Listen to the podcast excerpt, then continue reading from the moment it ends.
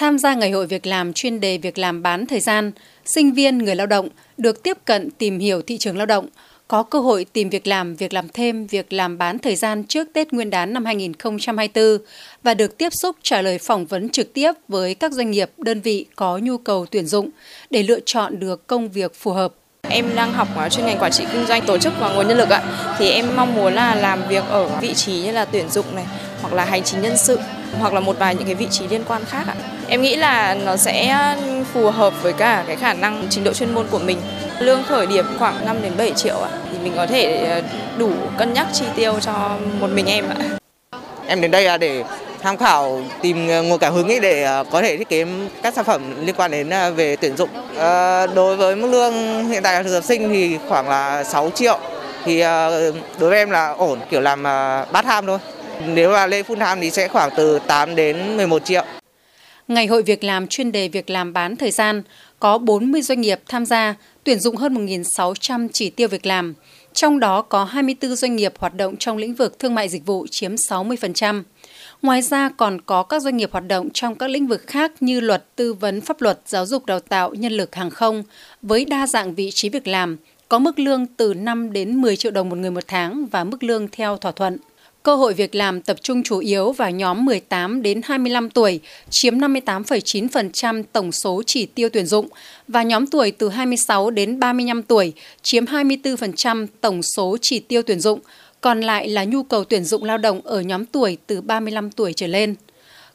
Ở thời điểm hiện tại thì ờ, doanh nghiệp chúng tôi đang có nhu cầu tuyển dụng khoảng tầm trên 50 nhân sự. À, chủ yếu thì nó sẽ phục vụ cho các mảng ngành nghề liên quan trực tiếp đến các vị trí mà các bạn ấy sẽ làm ở trong các hệ thống tổng đài, ờ, chăm sóc khách hàng, telesale, telemarketing cho các bên đối tác à, rất là lớn, đa ngành nghề, đa lĩnh vực. À, ví dụ như là viễn thông à, hoặc là ngân hàng hoặc là một số các mảng ngành nghề lĩnh vực khác nữa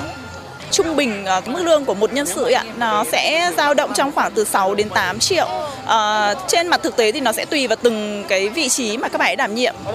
À, sẽ có những cái vị trí mà có mức thu nhập nó tốt hơn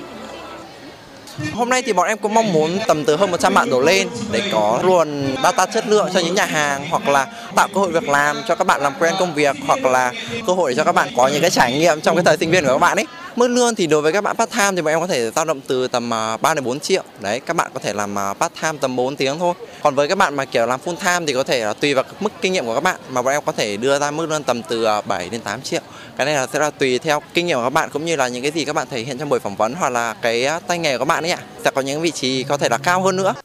Tại Ngày hội Việc làm, ban tổ chức cũng cung cấp thông tin thị trường lao động về việc làm thêm, việc làm bán thời gian dịp trước Tết Nguyên đán năm 2024 cho người lao động, sinh viên Học viện Phụ nữ Việt Nam và sinh viên của các trường đại học cao đẳng trên địa bàn thành phố Hà Nội,